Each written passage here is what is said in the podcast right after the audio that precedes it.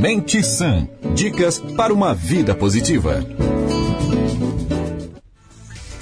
Já está aí conosco, então, via Skype, hoje o Samuel Oliveira, que é psicólogo e vai conversar um pouquinho com a gente sobre maturidade emocional e também trazer dicas de como, né, elevar a sua maturidade. Bom dia, Samuel! Bom dia, Dai. Bom dia, amigos da Rádio Cidade, de ouvintes. É um prazer estar aqui de novo. Igualmente. que eu vou dizer que, olha, é puxado. Habilidade emocional. Então, eu até gostaria de abordar isso contigo, porque assim, maturidade emocional, existe mais do que um tipo de maturidade? Qual é a definição aí para que a gente tenha a respeito desse tema? Existe dois tipos, a maturidade emocional e a maturidade psicológica. Mas de cara assim, ó, eu já vou dizer, ó, a maturidade ela nunca está pronta ela é sempre um processo de construção. Então, se você ouvir nas minhas falas e pensar, ah, eu ainda não sou assim, ah, eu ainda não consigo isso, tudo bem, eu também. Às vezes ainda não consigo muitas coisas, mas é o processo, ok? A maturidade emocional é a qualidade de enfrentar desafios emocionais e psicológicos de cada fase de vida. Por exemplo, quando você muda da adolescência para a fase adulta, as suas motivações mudam, os seus desafios mudam. Mas tem gente que, por exemplo, continua ainda na adolescência, mesmo estando adulto.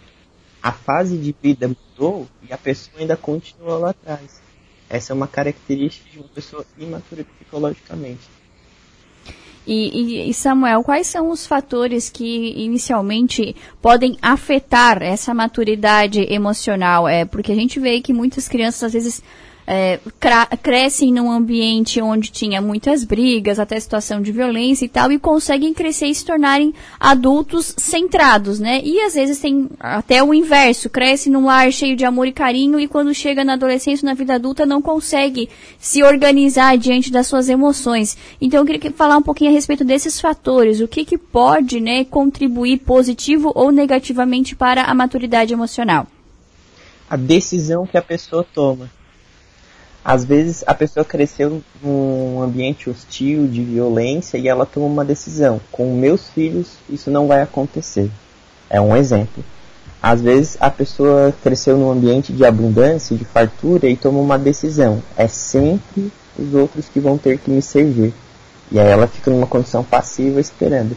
Então tudo depende, Dai e ouvintes, de qual é a decisão que a pessoa tomou na sua infância a decisão que ela toma na infância, ela leva para o resto da vida se não for revista, redecidida, que a gente chama na terapia. A gente redecide decisões da infância. O que que leva uma pessoa, o que que prejudica uma pessoa na sua maturidade emocional?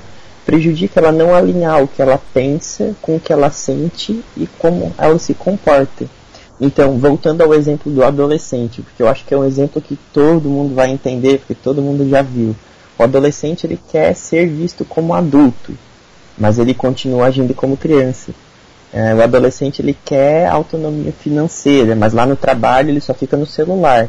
Ele quer que os outros tenham respeito por ele, mas ele não para de chamar palavrões, ele não para de agir como uma criança. Então, ele desalinha o que ele faz com aquilo que ele quer, com aquilo que ele pensa que é certo.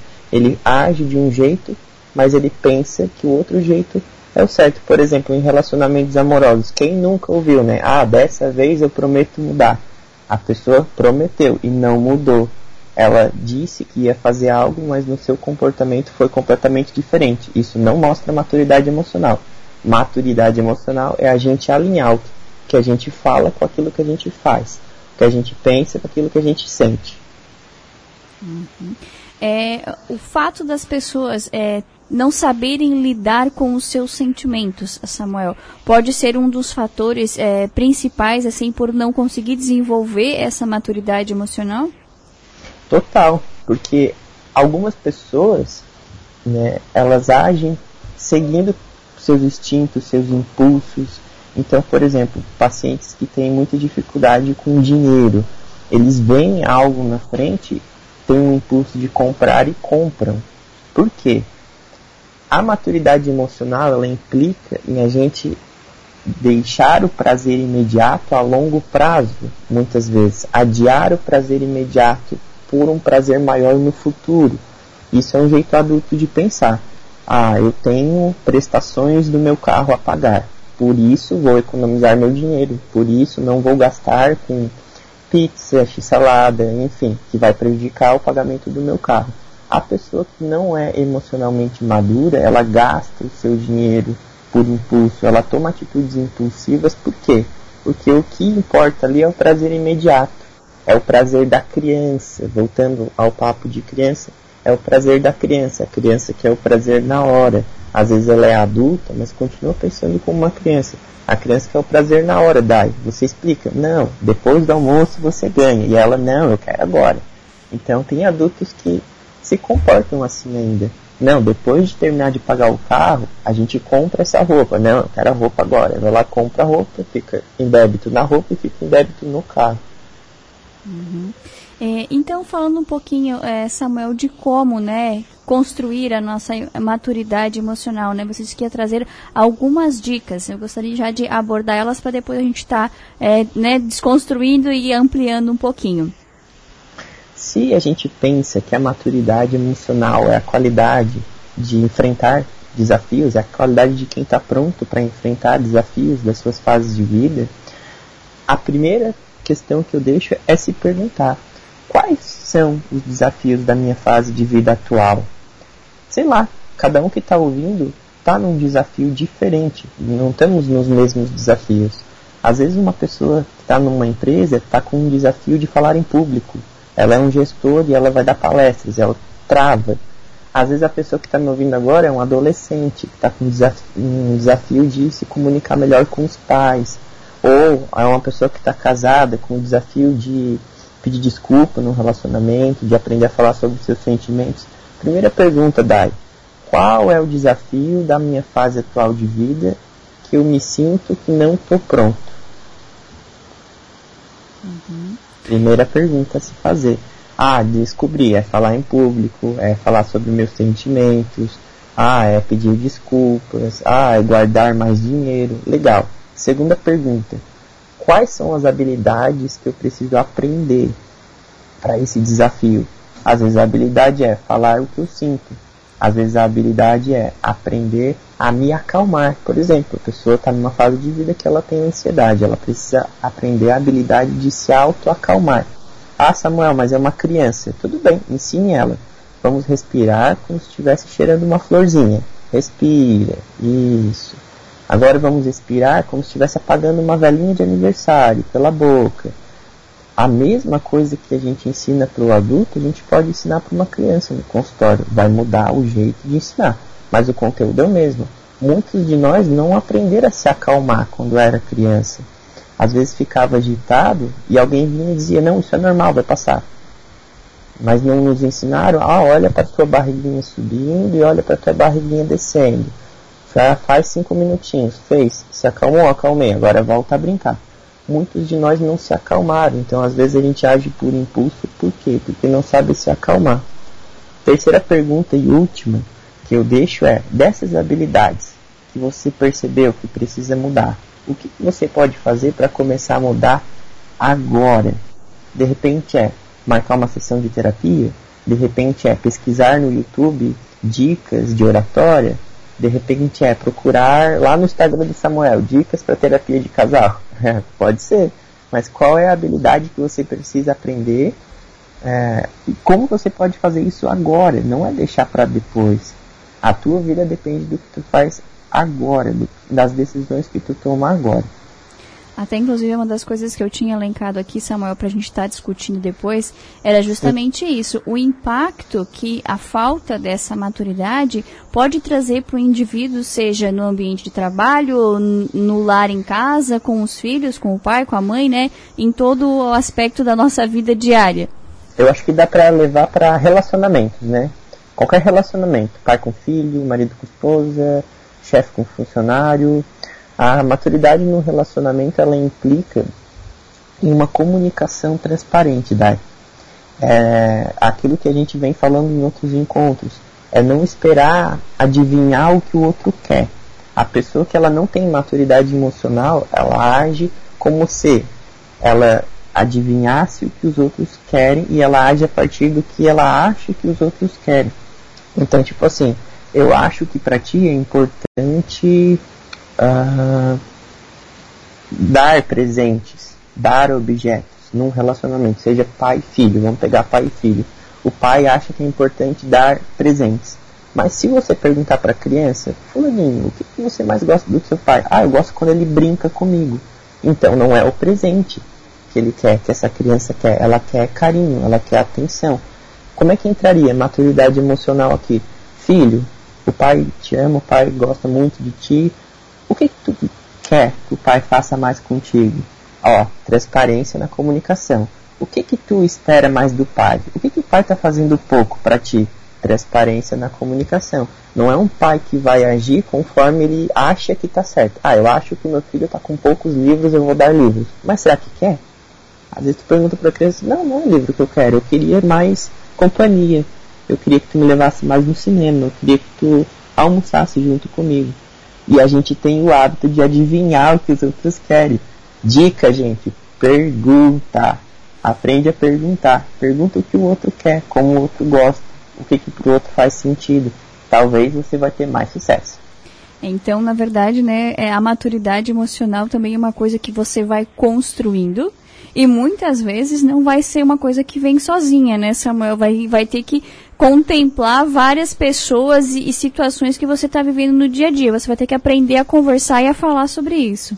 Perfeito. Quando a gente age no achismo, ah, eu acho que a Dai gosta de ser elogiada no seu cabelo, mas eu não sei. Às vezes a Dai vai dizer assim, ah, que puxa saco, porque ela não gosta, né? Então, quando a gente age no achismo, a gente ativa o modo de ataque da pessoa. Ela vai se sentir num tribunal, vai se sentir julgada, vai se sentir atacada, e aí não é transparência. Maturidade emocional em relacionamentos é aprender a ter transparência. Fulano, do que você gosta. Ah, você gosta disso? Eu não sabia. A gente costuma julgar e agir com o outro dar como a gente gostaria que ele agisse com a gente. Então, se eu, Samuel, gosto que elogiem o meu cabelo, eu tendo a elogiar o cabelo dos outros. Mas para os outros, às vezes, não é importante. Às vezes é importante outra coisa, perguntar como é que foi o dia. Então, o nosso quadro de referência não pode ser nós mesmos num relacionamento. A gente tem que sempre ter a referência do outro, como para o outro é bom. Às vezes o que é bom para ele não é bom para mim, né? Uhum. É, Samuel, é possível dizer que o comportamento explosivo, às vezes, das crianças, né, que tipo, vão, vão ficando quietinho, vão ficando quietinho e daqui a pouco explode, né? É, é porque elas ainda não, não adquiriram esse controle, porque alguma coisa está errada. Como é que você vê essa, essa situação voltada para a questão da maturidade emocional? Nossa, acho que tu falar de explosão infantil, tu matou a charada.